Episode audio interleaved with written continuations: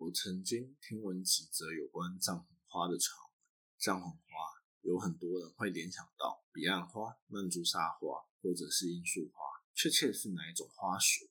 其实我也不晓得，因为我没有见过，只知道这几则故事里面都跟藏红花还有一个少女相关。故事的时空背景皆不相同，但唯一有共同点的就是有一个象征着死亡的少女，她喜欢用鲜血去喂养她脚下的藏红花，我都称她为藏花少女。欢迎来到迷途猫巷斋，我是 A 四 君。今天主人不在，我会为迷路到这里来的人说几则从主人那里听来的故事。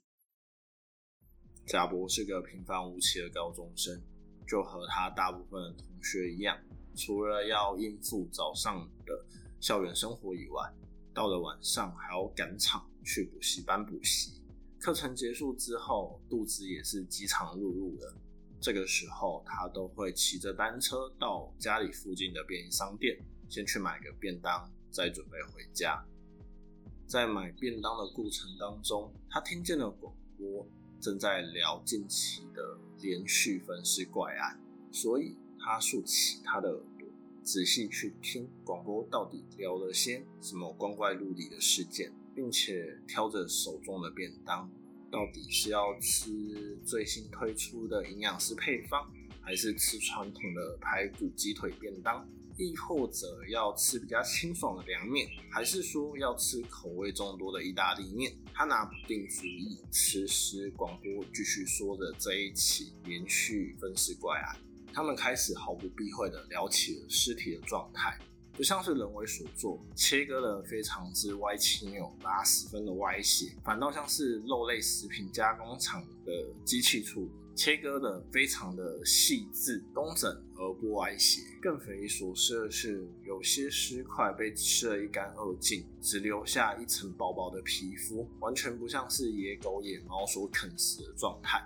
这些尸体还有一个共同点，那就是它们都是在巷子里被发现的。这个巷子不仅限于人烟罕至的暗巷，还有那些由无数个住宅所砌成的小巷，每天都在这条小巷来来往往的通勤，却没有人在晚上察觉有人在他们的家面前被分尸，以及目睹整个被分尸的现场。直到上班出门前才发现有人死在自己的家前面，才赶紧报警处理。就像是有人遮蔽了这些住户的双眼，让他们听不见也看不见那些分尸的命案一般。说到这里的时候，电台里面的主持人突然插了一句话说：欸，这听起来好像是什么邪教仪式，在巷子里面分尸召唤恶魔，然后可以许愿的那种感觉。一听到这里，贾伯整个人浑身不舒服，全身起鸡皮疙瘩，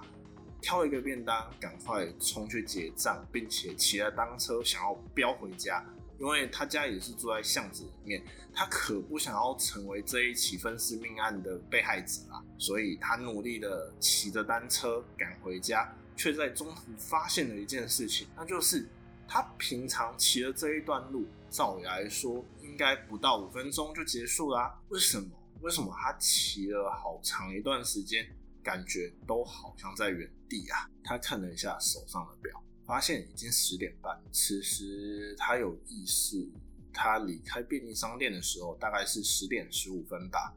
所以他等于在这个住宅区的巷子里面绕了大概十五分钟。这该不会就是传说中的鬼打墙吧？可是他平时也没有在蒙阿波乱讲话，甚至也没做什么坏事啊，应该是不会有东西跟着他才对吧？正当他狐疑之际，突然之间住宅区的灯火忽明忽暗，忽明忽暗，到了最后啪一声，整个住宅区的灯火全熄了，只留下阴森死寂的建筑物以及完全无任何亮光的暗巷。诡异的是，没有任何人喊着说到底是谁把我的灯给关了，或者是怎么会突然停电了这样的话，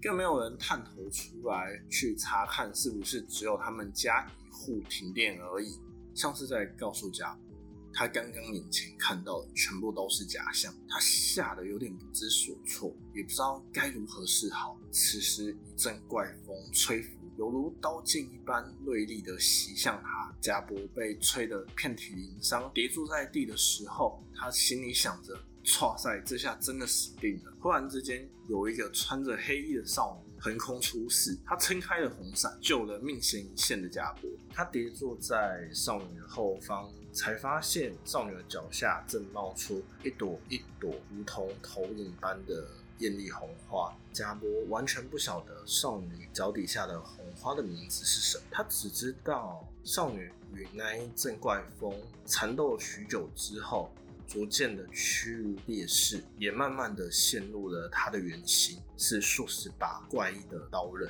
那些刀刃悬浮在半空之中，最后被那一个黑衣少女的红伞给击溃毁灭了。正当家伯觉得可以松一口气时，那个少女凑近了他的耳朵，轻轻的对他说：“你是我的。”正当他想吐槽这是什么轻小说烂俗的开场，突然之间眼前一片黑暗，他再度迷糊了起来的时候，人已在猫巷栽了。我便告诉他说是我把他捡回来的。家伯为了作为回报，就把刚才的故事告诉了我们，而他准备离开的时候便询问我们到底该怎么从猫巷栽回到自己的住处。我便告诉他说，你已经死了，并且跟他讲述阴间到底该怎么去。另外一则故事发生在一个古老的大陆上，那里已经将近百年都处于战乱之中，人民民不聊生，很多人都很担心那一些革命军会假借革命之意，行打劫之时抢夺村庄的重要资源，也担心国王军会因为要平定战事而加收百姓的税金，以及征收大量的粮草，导致他们没有办法安心度日。在某个关键战役之中，唐将军率着他的残兵躲进了森林里面的老旧教堂里。在这老旧教堂里面能容得下百人也算是勉强了，更何况他的部队还有几千余人必须得在外扎营。会绕了这般田地，庞将军认为一定是革命军当中出了内鬼，并把情报告诉给了国王军，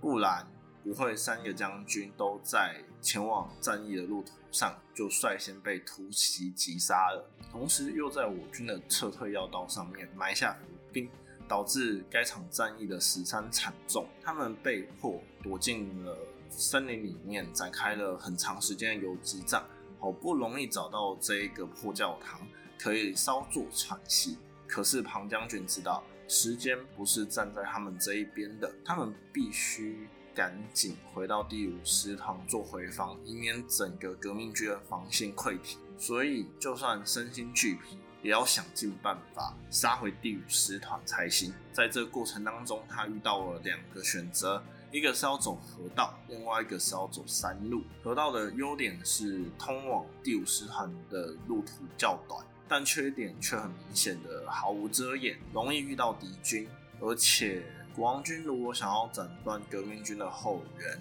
在河道上安插大量兵力是理所当然的事。